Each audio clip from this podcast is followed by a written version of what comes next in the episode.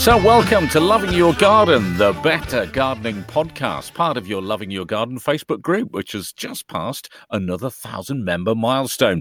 Uh, thank you to all the new followers on the podcast, by the way. Great to have you with us. Let's not waste a moment longer, though. Let me say hello to my podcast partner, Gardener Richard Chuck. Hello, Richard. Hello, Rod. How are you?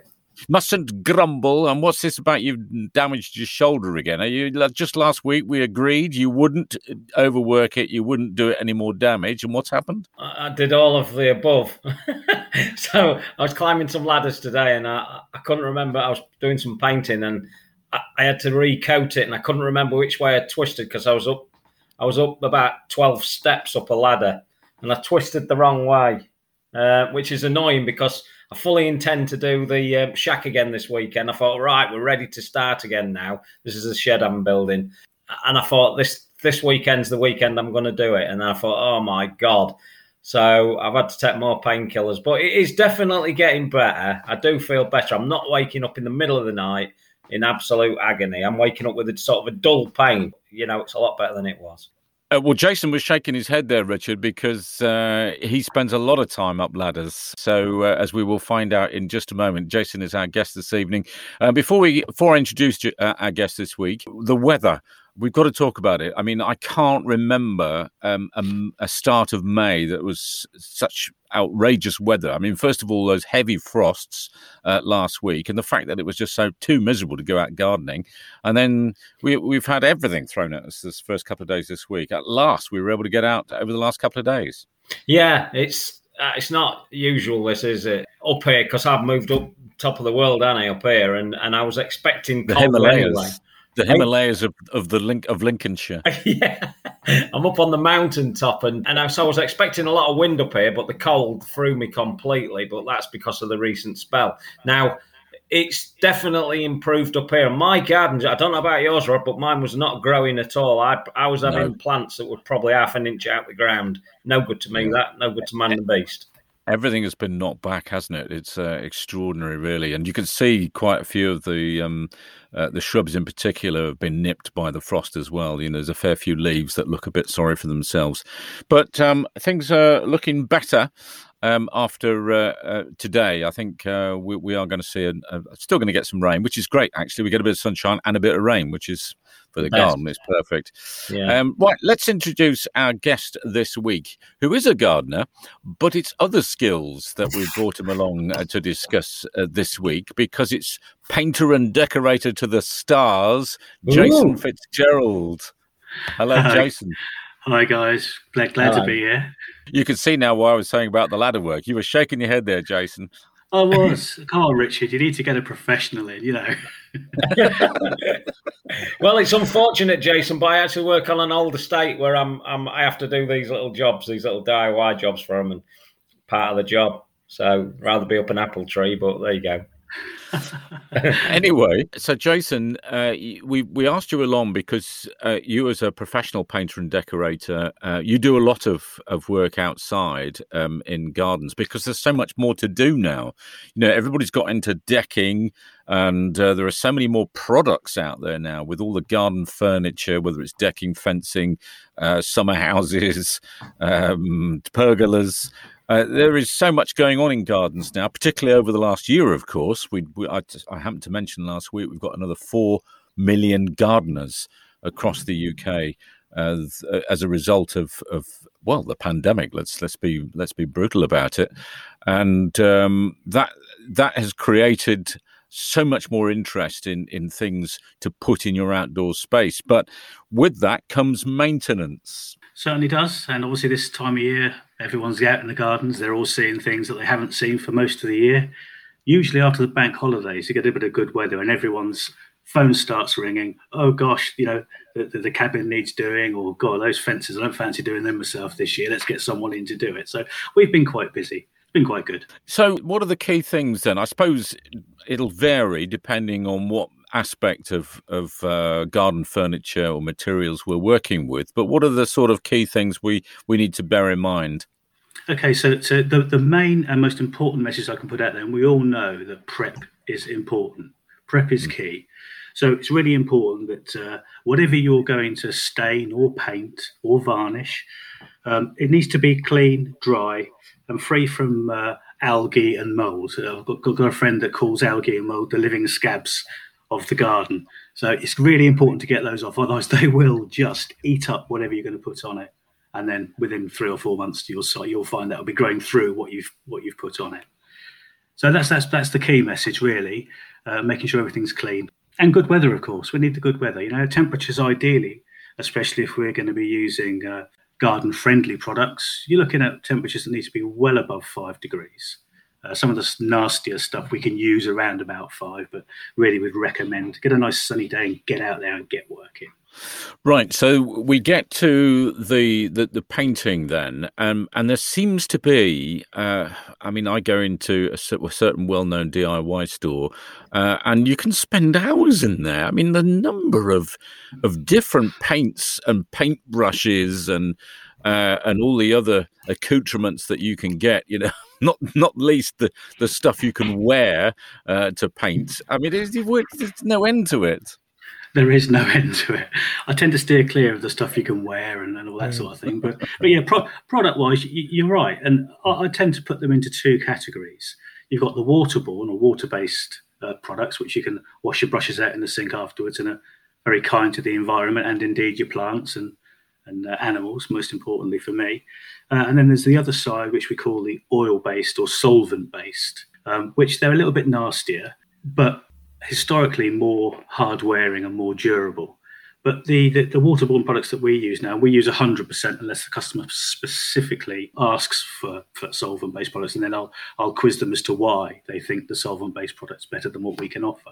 The eco based uh, stuff, it's getting really good now. You know, you, some, some of this stuff's one coat systems with a, with a one coat maintenance system after five years. So it's, it's, it's getting good. There's some good stuff out there don't go for the cheap stuff. Mid range is fine, around about twenty pounds for five litres, and that'll get you going. You know, but don't don't go for the sorry to say it, the own brand. You will really get what you pay for, and you'll be doing it again in the years or the year or so's time. Okay, so the other thing is is that there seems to be different products for different aspects of, of the garden furniture. So f- for decking, uh, you pr- perhaps wouldn't use the same stuff uh, as you would for fencing, or is that is, is that not right? Well, yeah, generally, I mean, products have come a long way over the last twenty years. However, if you, if we, again, if we break it down, fencing is your rough sawn timber.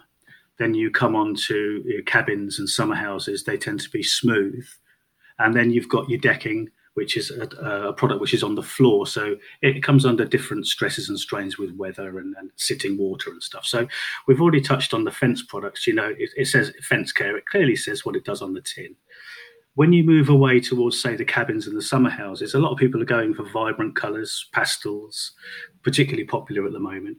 And there are lots of products out there. Again, Cuprinol do, uh, Osmo do um, various products, um, which will give you, you know, you, you, use on, on on the smooth paint. It gives you a semi-sheen finish to it, uh, a more of an opaque finish, shall we say. When it comes to decking, then that's a totally different animal. There's stains, there's varnishes, there's waxes. Again, the majority of them that we would use would be an eco-friendly or water-based. But there's there's also eco-friendly oils out there as well. Osmo, for in particular, a brand which is very good. It's very high end, well worth the money.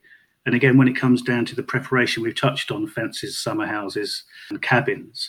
When it comes down to preparing your decking, you've really got to get in there. That's when you really do have to get the elbow grease in, because anything you leave in them grooves, the stain or the oils that you're going to be using won't penetrate. They'll just sit on top. It will look fantastic for about three months, and then all that mold and stuff will start coming through again. And then a bit of rain, bit of wind, and you'll be out there next summer thinking, good heavens, I thought I did this last year. Mm. So the cleaning's very, very important. Now, one thing uh, I did want to mention is sprayer or brush. well, I'm glad you've. I'm glad we've come. I was going. I was just going to uh, mention about application methods. So there's rollers, there's brushes, there's pads, there's sponges, we're all familiar with those. Now we're all starting to get familiar with spraying. Everybody's decided, well, this is good, isn't it? Let's spray the fences. My advice would be to use a roller or a brush. I would only use a sprayer because we've got professional spray kits, um, and we can we can get within an inch of its life without uh, what we call overspray, and we'll come back to overspray later. So lots of people are going out spraying. So my general advice would be, if you are going to spray, and I wouldn't recommend it, make sure it's not a windy day. Sounds simple, but you'd be surprised. And realistically, away from the top third of your fence panel. I've got a little anecdote about spraying that hopefully will make people realise why they shouldn't do it. do do tell, do tell. Right. Well, uh, in preparation for this, I did phone a, a, friend of mine. He used to work for me many years, over twenty years ago. He decided to uh, go it alone because he thought, you know, I can do this. So I got a frantic phone call from him one day. He wasn't even spraying; he was using a roller, uh, some render on the side of a building. And uh, unbeknownst to him, the wind was just generally gently lapping round the edge of the building. So he didn't know that every time he used his roller up and down in a you know vigorous movement, he was creating what we call overspray, fine dust in the air. You know, if you don't put your dust sheet down on your wooden floor, you get all this fine misty stuff. That's overspray. So he finished the job, got paid for it, went off, got a phone call within about 15 minutes later. Parked just round the corner, out of sight from him, was a red Ferrari. Oh. he had done a very good job on turning this red Ferrari into something that looked like it had chicken pots. Cost him a lot of money to get it right. So, you know, and that's just with a roller, guys. You know, get those sprayers back in that shed. yeah. Jeez. It's not good, is it? All right. Yeah. So the key takeaways for that are preparation, i.e., making sure your surfaces are clear of algae and, and rubbish and mud and all the rest of it. That's a big takeaway for me. And uh, okay, don't use a sprayer. I do use a sprayer, but I'm I am very very very careful with it. Yeah, because uh, I've got a lot of wood outside. well, I'd like to just add add on to that as well, uh, and I'm sure Richard would probably back this up some form as to do with gardening be realistic. If you've got 20 meters of fencing, the likelihood of you cleaning that fencing down properly and getting a coat of whatever you're going to put on it in a you know on a Saturday or on a weekend is, is pretty unlikely. So break the job down into areas. Say right, I'm going to do this section.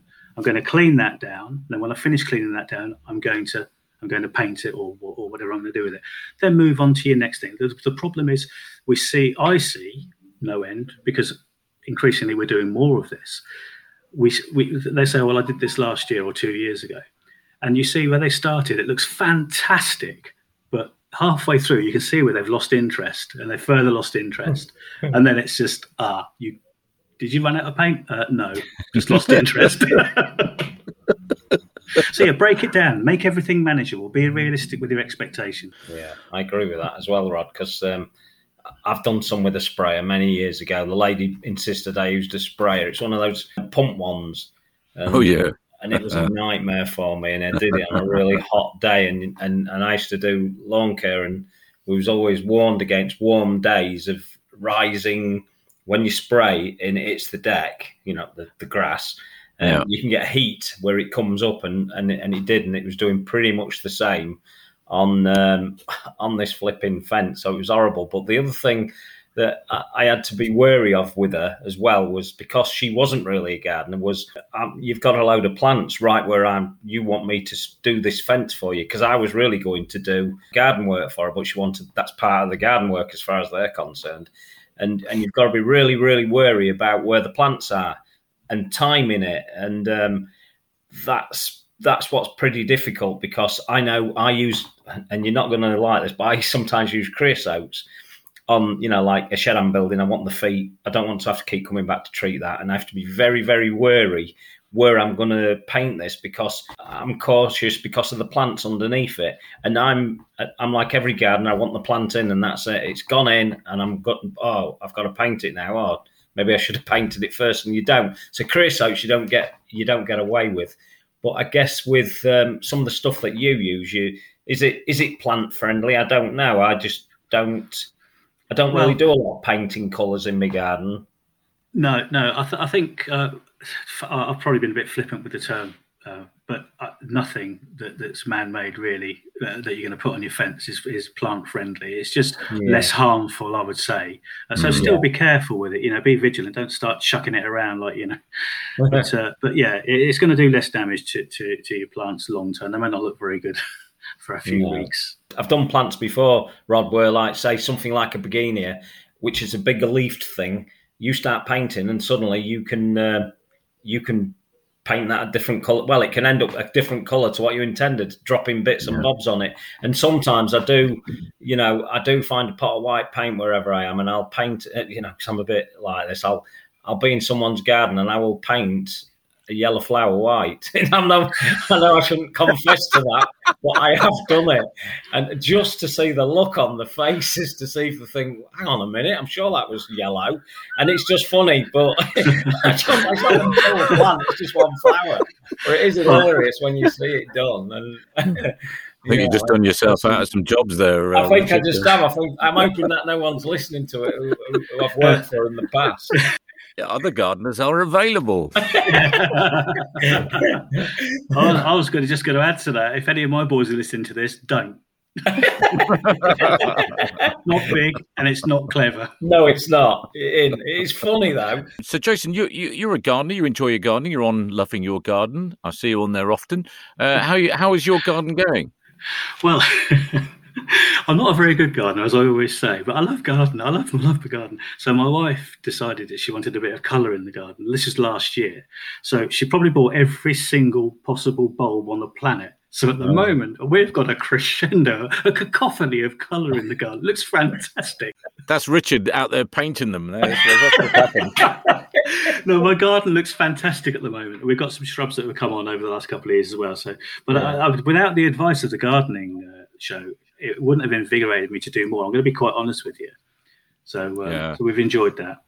Well, uh, you know, loving your garden. Um, if you listen to the podcast and you haven't related it to the Facebook group, look it look it up uh, on uh, Facebook. It's called Loving Your Garden, and uh, so we just passed another uh, thousand member milestone this week, and uh, really pleased with that. You know, the space of a year, we're, we're really moving along a pace. I've, I've got to ask you about because we I described you as a painter and decorator to the stars, and only because I've heard the stories, Jason. I've heard the stories, and I, I know you can't reveal your clients, but um, you got one or two uh, famous ones. But there was a story you told, which I think you can probably say more about. It was a story you told me about um, when somebody was filming and uh, you were on the set and made a nuisance of yourself tell us that one.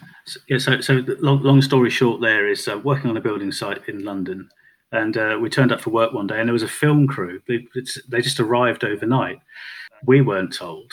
So walking up there, all of a sudden we see Helena Bonham Carter looking as dashing as ever. Steve Coogan, Martin Clunes, they were on the set as well. So we were trying to get involved as much as we could, but the director was like, "No, you know, you're not." Yeah.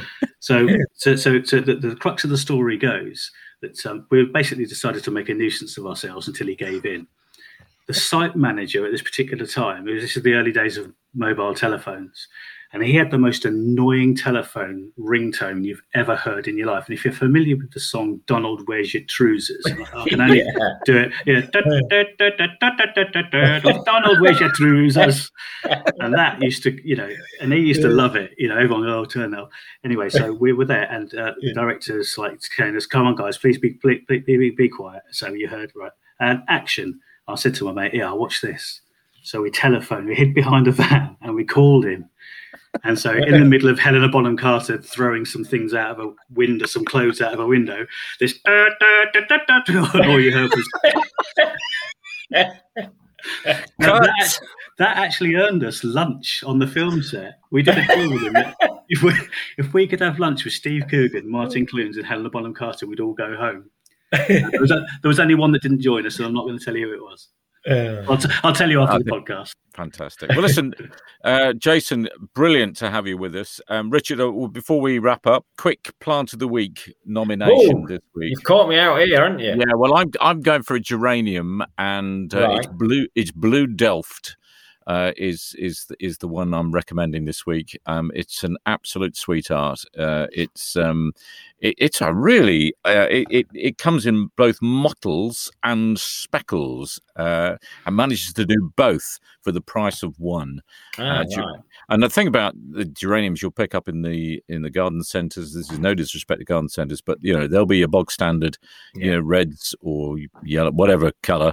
Um, but but you occasionally get a couple of colours. But this is just not only is it um, a wonderful blue, but it's um, it's got a sort of a purpley mottle, and then white specks as well. It's a most unusual uh, looking plant. It goes into a decent sized mound. So that's mine, Geranium Blue Delft.